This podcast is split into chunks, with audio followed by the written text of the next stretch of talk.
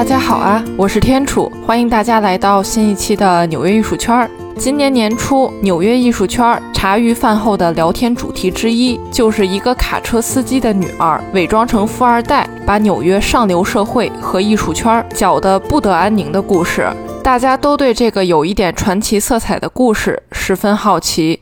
九零后女孩安娜凭一己之力伪装富二代，疯狂凹人设，骗取纽约上流社会人士的信任，享受着金钱和权力带来的快感。他彻底掀翻了纽约上流社会圈层，引起了一阵腥风血雨，抓马程度不亚于我最近正在追的热播韩剧《顶楼》啊！发生在安娜身上以及周围的故事，狗血到什么程度呢？流媒体大佬网飞 Netflix 与电视制片大佬毫不犹豫，直接签下了合同，并给了安娜一大笔费用，买断了版权。网飞要将这个故事改编成电视剧。今天的纽约艺术圈就给你讲讲这个奇葩的故事。二零一七年二月的某一天，一位名为安娜·德尔威的九零后富二代妹子，爽快地给了纽约 SOHO 地区某家酒店前台妹子一百美元，只为了咨询一下附近哪里有好吃的餐厅，并且安娜告诉前台妹子，自己订了四百美元一晚的客房，并且会在这里住上一个月。四百美元一间客房，这是什么概念？在纽约哈，基本上除了四季酒店，其他高档以及中档酒店你都能订到。那前台妹子呢，也是十分惊讶，毕竟一般只有明星或者名人才会一下子住一个多月的时间。那在之后的一个多月时间里，安娜有事儿没事儿就来找妹子问问问题，每次呢都是很大方的给一百美元的小费。在纽约，对于普普通通的服务行业打工人来说，这一百美元小费都快能赶上一天的工资了。慢慢的，出手阔绰的安娜，让安娜这个名字在纽约市许多酒店和高档服务行业的服务员啊、保安、门童、酒保、司机等等之间传开了。大家都知道了，这个年轻的、出手十分阔绰的姑娘，到后来，只要安娜拉着行李进酒店，服务人员们都会争先恐后的帮她拿东西。然而，安娜·德尔威的姓氏其实并不是德尔威，她的真名叫安娜·索罗金，她也并不是什么富二代。一九九一年，她出生于俄罗斯一个普通到不能再普通的家庭中，父亲呢是卡车司机，母亲是家庭主妇。十六岁那年。安娜举家搬到了德国科隆附近，并且安娜入学了当地的学校。操着一口俄罗斯口音的安娜，在学校呢可谓是十分的不起眼。但正是这样一个看起来没有野心、猫在角落里的姑娘，内心深处却对金钱和权贵有着无限的渴望。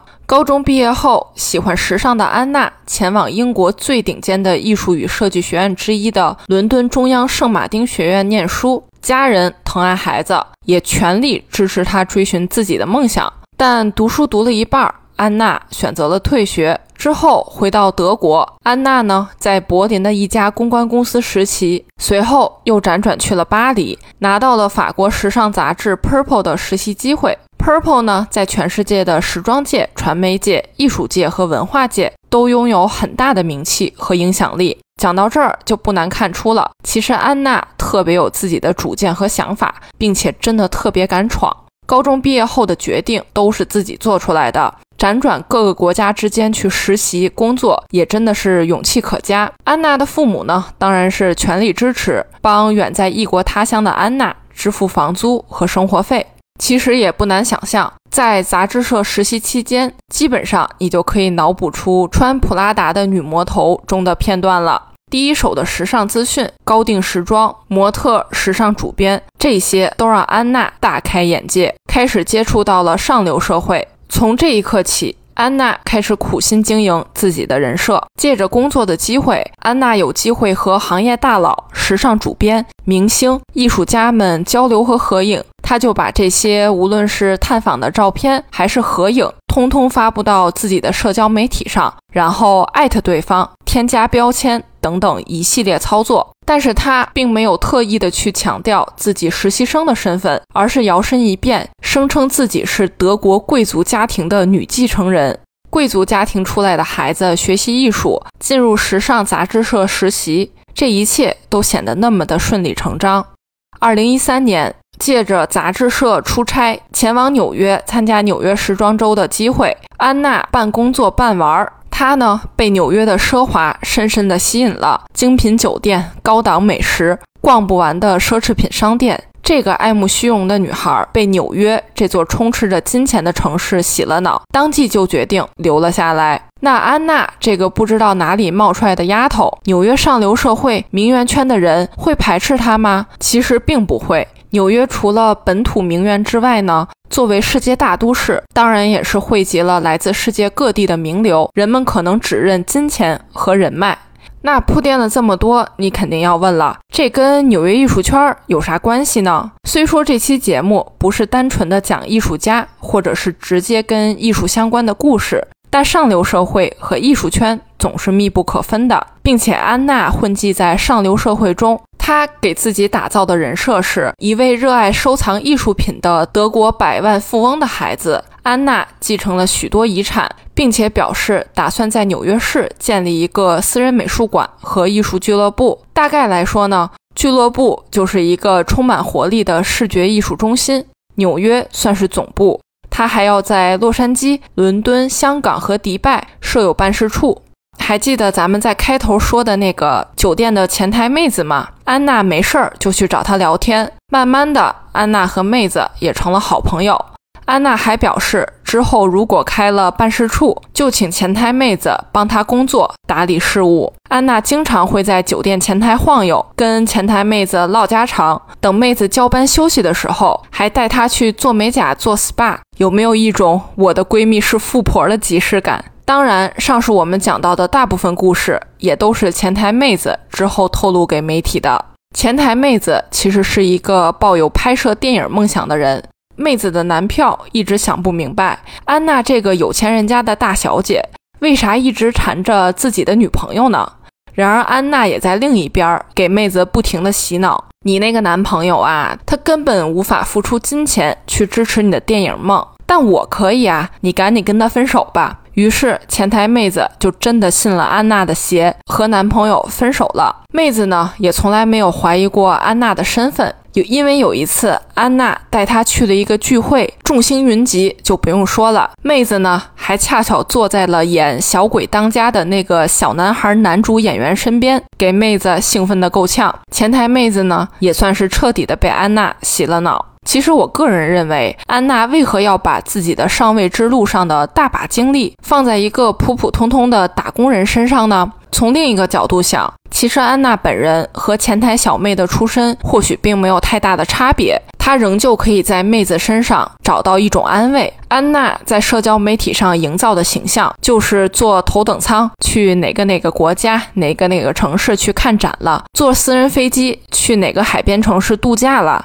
反正不用多言。有照片、有定位和简单的一句话描述，来自欧洲的白富美人设就立住了，并且给公众传达出一种感觉：这个白富美真的很热爱艺术呢，总是冲在艺术最前沿，和艺术家们的关系呢也都很好。爱了爱了，关注起来。咱们刚才提到混迹上流社会必备的两个要素：人脉和金钱。人脉呢，这个相对好搞。安娜特别善于交际，她呢也绝不放过任何一个派对。每个派对上，她都会用这种方法去认识别人啊。我也认识 A 呀，他是我很好的朋友，我们昨天才一起吃过饭呢。哦，艺术家 B，我是在欧洲的某个艺术活动上认识他的，他的作品真的很出色呢。用这种社交套路，还愁没有人脉吗？不过，你以为安娜的野心就只有这么一点点吗？她的野心很大，大家忍一下，继续听我说。光在群里混个脸熟，蹭个 VIP 开幕式，蹭个独家派对，在社交媒体上炫耀一下，发发照片，满足一下粉丝暴涨、点赞数蹭蹭上升的快感，这些呢，都并不是安娜的最终目的。既然投入了时间和金钱成本，那安娜肯定是要变现的。毕竟人脉的问题好解决，金钱上呢，可能就稍微难办一点了。接触过安娜的人，有人说安娜的父亲是驻俄罗斯的外交官，有人说他父亲是石油巨头，还有人说他家是德尔维家族，在德国呢有很多艺术古董。你说安娜怎么能有这么多身份啊？说白了，这也是安娜在见人下菜碟儿。自己的身份呢，也是十分的百变，但她总是在强调自己在德国有一份六千万欧元的信托基金，但这笔信托基金在海外，而且要等到他二十六岁的时候才能继承。不过，毕竟拿着父母的信托基金和遗产满世界飞的有钱人家的孩子真的太多了，所以呢，也并没有人怀疑安娜的身份。在德国时尚杂志社实习，在伦敦念过书，说着流利的英语、德语和俄语，性格比较低调，穿着有品位，人脉多多的。安娜给别人留下的印象真的是很厉害。哪里来的并不重要，大家一起吃好、喝好、玩好。这才是最重要的。就比如说吧，我找我的好朋友去借一百块钱，好朋友呢肯定会毫不犹豫的直接打给我。没准过两天借我钱的人呢，也就会就此忘了一百块钱这么回事儿。安娜找她的有钱朋友们借钱呢，那肯定就不止一百块这么简单了，肯定是大笔数额。安娜呢，就用这些钱进行消费，买奢侈品，进出高档酒店，坐头等舱，买艺术品。有钱的好朋友们呢，也都很无所谓。再不济，如果安娜被催债，那就再找另一个朋友借钱，拆了东墙补西墙呗，反正不会有人怀疑。毕竟以安娜女继承人的身份，还钱呢是早晚的事儿，只是贵人多忘事儿罢了。来自中国的藏家，位于北京的 X 美术馆创始人黄旭夫呢，就曾经被安娜骗过。二零一五年，在一次晚宴上，安娜认识了黄旭夫。在听说黄旭夫要去威尼斯双年展时，安娜就询问能不能跟他一起去，但他呢，却以自己手头只有现金为由，让黄旭夫帮忙订酒店、订机票，并表示之后呢，肯定会还钱。黄旭夫也没有多想，愉快地支付了所有费用，大概是两三千美元的样子。过了一段时间之后呢，黄旭夫本人也忘记了这笔欠账。二零一六年一月，黄旭夫在一家餐厅参加了安娜的生日派对之后，却被餐厅找上门了。餐厅打电话询问他是否有安娜的联系方式，因为安娜留给餐厅的信用卡信息是错误的，餐厅呢也没有办法成功的扣款。于是黄旭夫想到了安娜很有可能是骗子，就赶紧催促他还自己钱。最终，一个陌生的账号把钱打给他了。仔细想想，嗨，这估计又是拆了东墙补西墙的操作吧？类似的戏码还上演过很多次。安娜也曾经忽悠另一位朋友前往摩洛哥游玩，在朋友的报销下，那趟行程花了六点二万美元。安娜呢，一分钱都没出。在大家都使用信用卡以及电子支付，而不是板砖大哥大和成捆钞票出行的年代，我只有现金这句话确实有点奇怪了。但这也是安娜最常使用的手段。每次和朋友一起出去玩，要支付款项的时候，安娜总是让朋友垫付，并且大部分款项安娜都不会归还。神奇的是，被欠钱的人呢，也很少催他还钱。因为在他们眼中，对于一个有钱的遗产继承人来说，这些小钱都不是事儿，肯定也是记不清了。等他想起来的时候呢，自然就会还钱了。光靠朋友吃饭还不够，他还伪造自己继承人的文件，去银行拿了十万美元的贷款额度。有一说一，这笔钱足够他挥霍一段时间了。然而，最近发生在娱乐圈的事件也告诉我们一个道理。苦心经营的人设，早晚有一天会翻车。安娜也是如此，纸终究包不住火。安娜撒谎的速度根本赶不上她还钱的速度，她欠的钱越来越多，自导自演的大戏呢，眼看着就要穿帮了。直到安娜付不起酒店房间费，酒店人员警告后，还是没有收到费用，于是强硬的换了房间密码，不让她进入。不过安娜呢，还是厚着脸皮，强硬地斥责酒店工作人员的做法。可能谎话说多了，自己都信了自己的邪。辗转于各个酒店之间，最终，二零一七年，安娜因为在各个酒店吃霸王餐逃房间费，最终遭到了逮捕。媒体报道之后呢，这个消息在纽约上流社会和艺术圈炸开了锅。大家一合计，一通气儿，得，咱都被安娜给忽悠了，被骗钱、骗作品的，被骗感情、骗劳动力的，反正被骗的人呢，可是真不少。二零一九年，经过调查和最终裁决，安娜身负八项罪名，包括二级大盗罪、盗窃未遂罪和偷取服务罪，被判四到十二年有期徒刑，罚款二点四万美元，赔偿十九点九万美元。同年，安娜被捕，关进了纽约赖克斯岛监狱，不得保释。不过，在这个岛上呢，依然可以远眺到繁华的曼哈顿风景。然而，你以为进了局子，安娜就会意识到自己的错误吗？